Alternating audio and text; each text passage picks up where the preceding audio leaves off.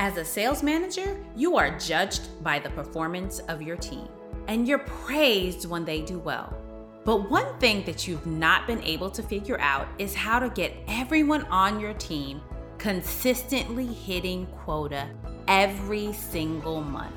On the Snack Size Sales Podcast, we discuss the science of selling STEM.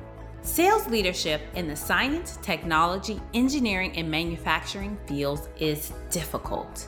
You will learn from sales managers just like you that will give you actionable insights and tips on how to develop as a leader and achieve your revenue targets every single month. So pop your headphones in and get ready to listen to my guests today. They will give you information and inspiration to ensure that you have actionable insights that you can put into place today.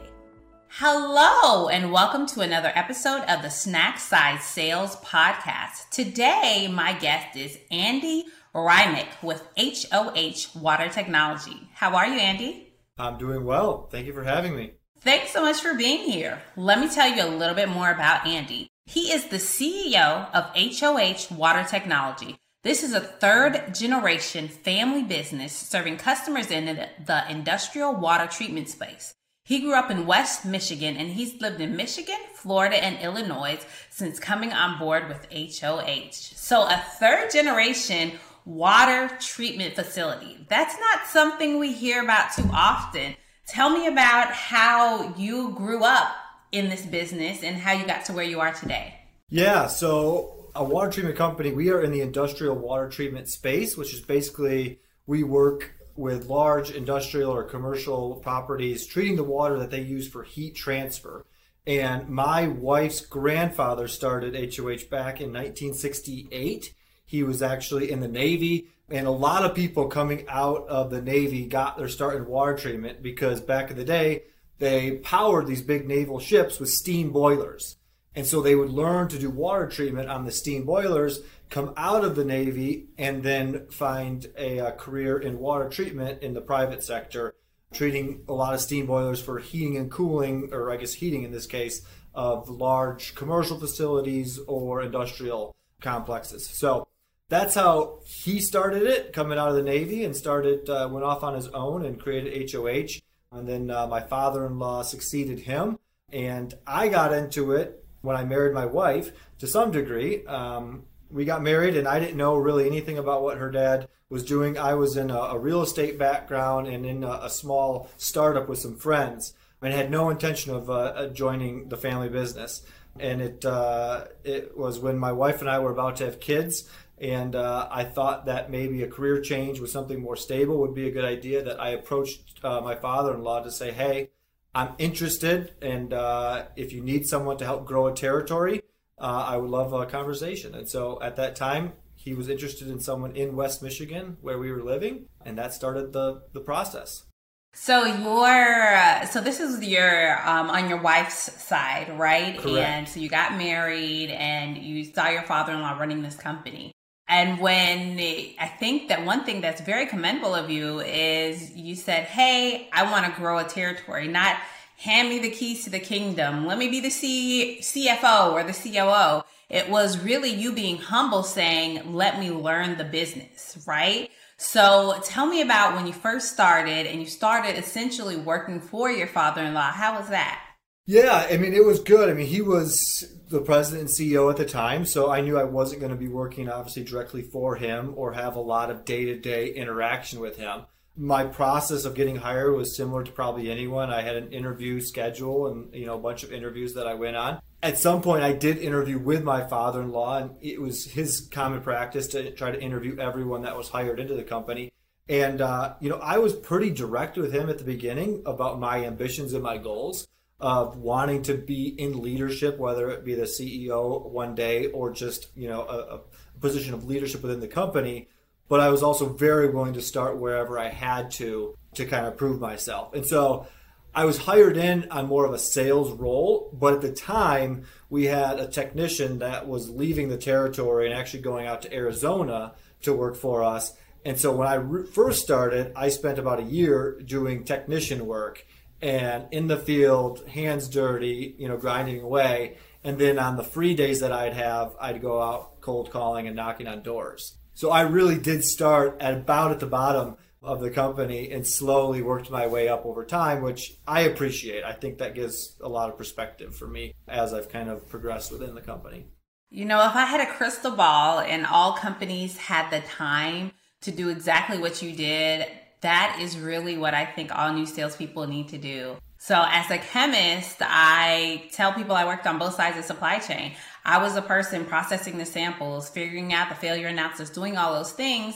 Then when I started selling into those same types of environments, I understood what they were doing. And so as a salesperson, when you understand what your technicians are going through, what the installers are going through, how difficult, how unhappy customers can be, it gives you so much more empathy as a salesperson, and you really learn the product. There's no better way to learn your product, your service that you're selling than to touch it, feel it every single day, right? Yeah, and I love how your podcast specifically is focused on STEM and sales, because STEM sales are, I think, its own unique thing. And we've had different thought processes throughout our history of saying, like, you know what, if we could just find a really great salesperson, we can train them, you know, our core competencies and business models and what we do. And right now, and, and this could change, you know, six times over the, you know, next twenty years. But right now I sit here and go, I don't know if we can do that. Like, I need someone with some background and some technical skills to be able to go into that, into the field, because it's just so technical often that someone that just, you know, knows how to make a great sales presentation is going to struggle not knowing how to talk the lingo and, and know what a piece of equipment does or why it does it. So yeah, starting from the bottom, I think is a great funnel process to like bring someone into sales eventually. Yes, and you're so right. It's, I do think that from my standpoint, I don't think somebody has to necessarily be, I call it an industry insider, or more eloquently, I say your competitor's rejects. I don't think that they need to be that, but they do need to be technical in some way, right? So yeah. Again, I was a chemist and I sold capital equipment. I was a chemist and I sold specialty chemicals. Yeah, I didn't know everything about these, you know, specialty chemicals, but I could learn it. And I was smart enough to know, okay, this plus this equals this, say this to a customer. So really ensuring that you're looking in the right niche, right? So, okay, do I need somebody with an engineering background? Do I need somebody who's a physicist? Because if you get somebody off the street, like um, who's selling cell phones, they don't have that technical know-how, and it's really the fact that their sales process is quick. And so they don't have to be really in depth. They don't have to build that bridge. They don't have to be the customer's consultant and walk lockstep with them. But so I do think what you're saying, it has so much validity, and there's always that fine line. And I focus on STEM sales because it's different. You know, yeah. everything it's, you have to be a technical salesperson. You're not a salesperson, you're a technical salesperson. And that technical piece is so crucial. Yeah. And I don't, and I don't think that, uh, you know, I would ever stick to absolutes like this will never work. But I think as sales managers, we need to be very cognizant of, if I'm going to choose someone outside of the industry, the learning curve is going to be longer, and I'm going to have to be more patient with that person because it's just going to take time. And so whereas someone coming from the industry, I could say, you know what, we could ramp them up in, in a year from now. I expect them to be killing and crushing their quotas. Whereas someone else, I might have to really alter their quotas and be patient with how they progress and grow. Patience, that is the key. Because when I go in and I'm working with organizations, I always say, they, they say, so Wesleyne, what do you think about this person or that person? And I'm like, I'm not going to tell you to fire anybody, but I'm going to say it's going to take this long to get this person up to speed and this long to get that person up to speed. Do you have the bandwidth and the patience to know that this person you hired who doesn't have the skill set? And a lot of times for me, it's like they have no sales experience and no technical experience. I'm like, come on, guys. They need one or the other. Can they have some sales experience or some technical experience? If you hire somebody who just seems good, that doesn't really work. And it's patience. So you went from, you were a salesperson and then you transitioned into sales leadership. So tell us about the, how that transition was for you. Yeah, I mean, it was a, it was a fairly natural step. I was, uh, I had started to have some success in West Michigan and growing that territory. And then we had a, a sales manager in Florida that uh, was retiring. And so we were looking for a replacement, and I was approached to say, would you have interest in uprooting your family, moving down to Florida and running this division for us? And so I saw it as a great opportunity to get experience in sales management, where I hadn't had a ton of that before. And um, I think my wife is, you know, great that she's always willing to go take an adventure and move somewhere that, you know, we didn't really know anyone. And so we went down to Florida, and uh, I managed a team down there for three years. And that uh, that was a great experience overall. I've moved a handful of times in my life, and not one of them have I ever regretted. I think anyone who has a chance to move somewhere, especially away from like their hometown, even if it's for two or three years, I would seize that opportunity, because you just get so much from it, seeing a different perspective, a different place, something that you're kind of uh, out of your comfort zone in. So as a brand new sales manager that took over an existing team, what were some of the challenges, some of the things that you experienced? I mean, I think with sales management, at least in my experience, like it all comes down to people. And so I had to assess the people we had. Obviously, there was going to be a different dynamic. I was thrust into a hard situation where I was a very young individual in a sales leadership role down there, where I had one of the salespersons working for me was in their lower sixties. So there's naturally going to be some tension with, I've been doing this, you know, since you were in diapers, and, you know, who do you think you are, kind of a thing. So that was for sure tough, and a lot of great learning experiences. And uh, while we were down there, we acquired a company. So we brought on some new team members that we had to integrate into the, the company, but also the team. We had to assess those. And then uh, a handful of them did not end up working out. And then we did some hiring. So we brought in some new people. So I have a great firsthand experience of going out to the field and finding a salesperson that did not have any technical background, and, you know, hiring them because of the potential I saw, and working through what was, especially in the beginning, a very painful process. But it ended up being a success story. And so uh, now they're still in the in the field, in the market, and they're doing a great job. But yeah, I, I dabbled in a lot of different uh, issues while at my time in Florida.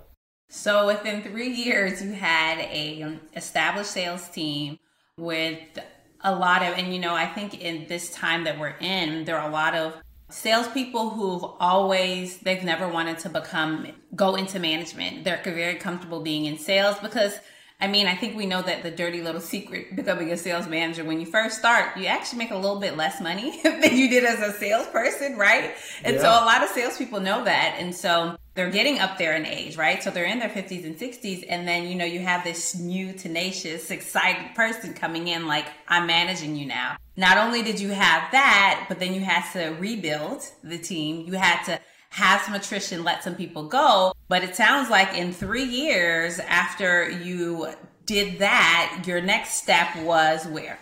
So my next step, we, so we decided that we actually wanted to divest of our Florida division. Oh. And so we sold it off. And so I went down there, managed a team, we acquired a company, and then we sold it off. And then I moved up to the Chicagoland area where our headquarters is out of. And so I came up here, and I actually took, if you look at maybe a, a company hierarchy, I took a step down where I did not come into sales management. I came back into a sales role, moving up into Chicagoland. And I did that for about a year. And then we had created a new role called a channel sales manager that I uh, interviewed and accepted that role, and really worked at looking at different kind of partnerships that we could make with other companies, different forms of how to get, you know, our product out into the space. And I did that for a while before becoming vice president of sales, which is a title that I also technically retain today. So tell me, how did you accept that I have to take a step back in order to take a step forward? Um, going from managing a sales team, being kind of autonomous, to going back into the individual contributor role? Yeah, I mean, I think that's a really hard thing to do for anyone. It's, you know, going the opposite direction of where you're trying to go. And I'm a person that has always had, you know, pretty clear ambitions.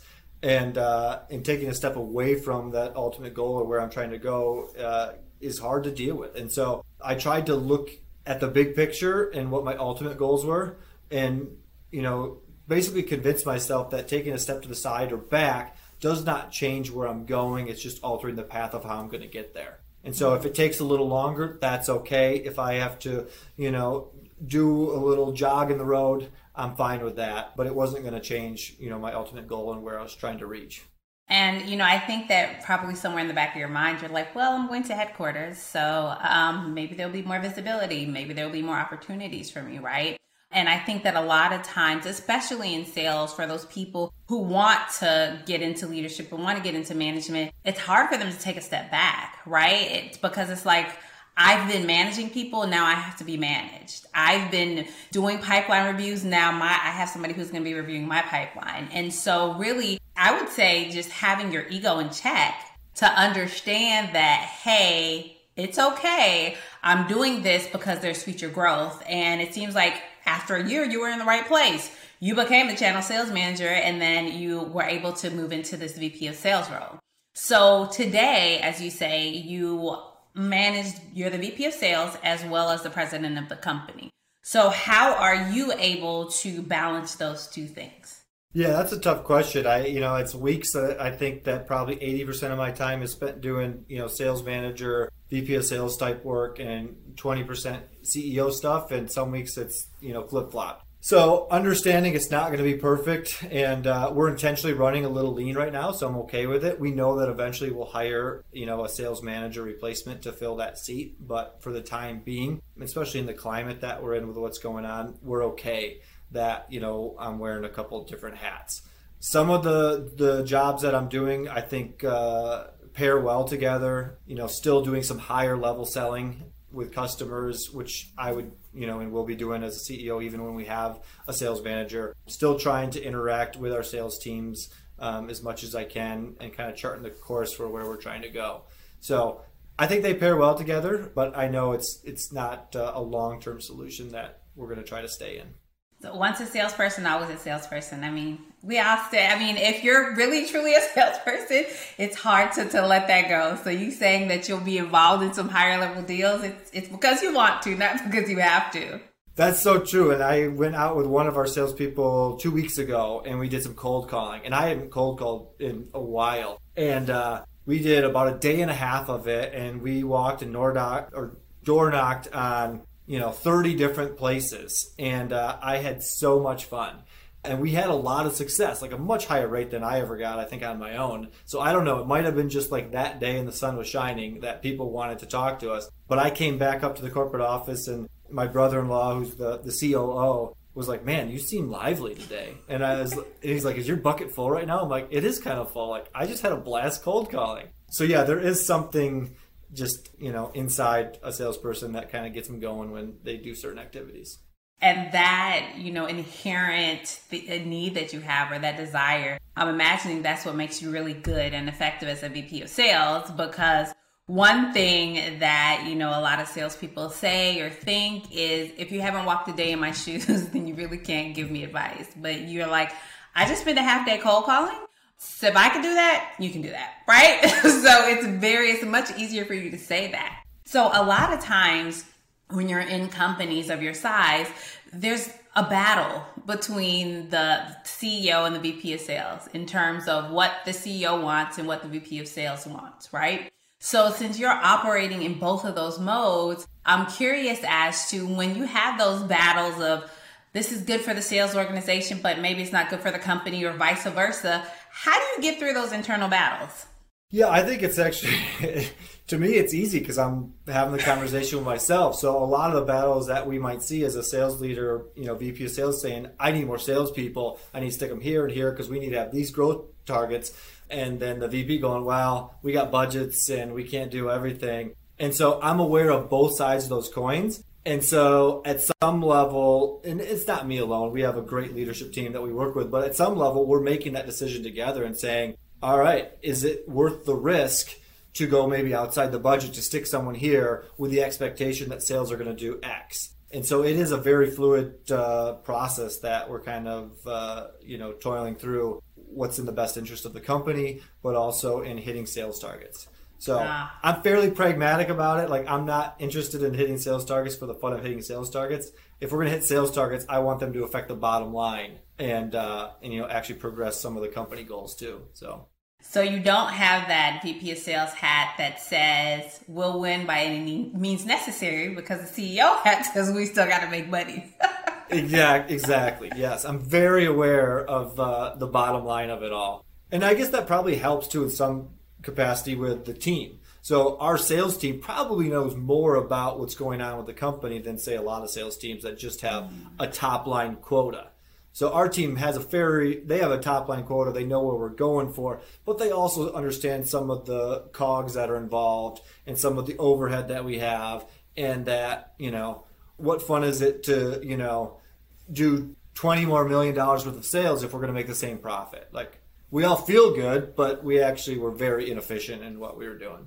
Yes, I always say that, you know, as um, a middle middle management sales manager, even as a salesperson, when you think about discounting, you always think about top down. How much can I discount? What can I discount? And as a good sales leader, you think about bottom up.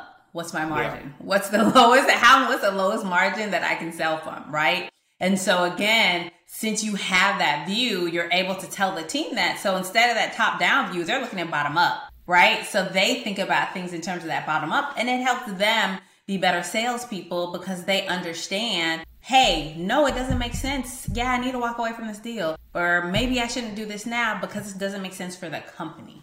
Yep. And our team is getting better at that every single day. But it's a learning process, right? We're all kind of figuring it out as we go. Awesome. So you kind of mentioned a success story in there a little bit. But as you look back at your career as a, a sales manager, a V P of sales, what is a, who is a person, a team, a situation that you're really proud of today?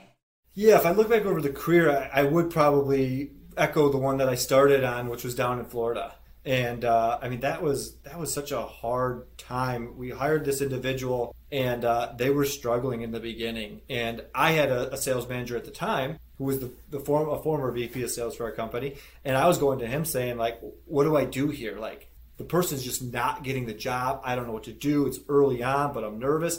And he was very quick to be like, cut him. You're done. Like, let him go. And I was like, and I just couldn't, I'm like, this is our fault. Like, we hired him and we should have done a better job on the front end, knowing what we were getting. And, you know, to take this individual from the job that they were doing, bring him in-house and just say, oh, you're not really what I'm looking for. Like, I just, I couldn't handle that. And so I went against what our V P of sales said I should do. And I said, I'm not going to cut him. Like, this is on me just as much as it is on him. And so I just worked more with him and had more patience. And, uh, you know, like I said, we divested of that area, but the company we sold to, he still works for to this day, and he's doing great. And uh, he's progressed along, and he's a key member of their team now. And uh, I take a lot of pride in the fact that uh, I stuck with him and, uh, you know, didn't give up. Mm, that's powerful. I, I love that story because so many times that's the answer, right? Just cut them. And I often ask sales managers, sales leaders, when they have that low performing person, I ask them to be introspective. And I say, have you given that person the best of you? Have you invested? Have you coached them to the best of your ability? And most times they say no. And so I'm like, it's on you. It's not on them, right? And I think you realize that. You said, it's on me. It's not on him. Let me right. invest more. And your investment paid off dividends. Yeah. That's awesome. Andy, I've enjoyed our time together. If somebody wants to reach out to you or get in contact with you, what is the one best way? One best way is probably LinkedIn. Obviously, they can search me at Andy Reimink and they'll find me and send a message. I'm pretty accessible, so they could also just Google search H O H Water Technology and call our office and say, I want to talk to Andy, and you'll get through at some point in time. Um, and so, uh, uh, yeah, I'm pretty accessible, but uh, yeah, LinkedIn is a very easy way. Awesome. LinkedIn. And I'm just going to give people another little tip there. Hey, all you cold callers out there, sometimes you, you don't think that you can access the decision maker, but have you ever thought about just Googling them, picking up the phone and asking them to be patched through? Tenacity. Like you said, at some point they'll get patched through. Tenacity. There you go. There you go. Awesome. Well, thank you so much, guys. Make sure you check out Andy on LinkedIn. And thanks again so much for joining me for this episode of the Snack Size Sales Podcast. And remember, in everything that you do, transform your sales. Until next time. Thank you for joining us today on the Snack Sized Sales Podcast. If you enjoyed this episode, subscribe and leave us a review. Learn how to continue increasing your bottom line by getting simplified sales strategies delivered to your inbox weekly by going to w w w dot snack sized sales dot com. Trust me, your bank account will grow and love you.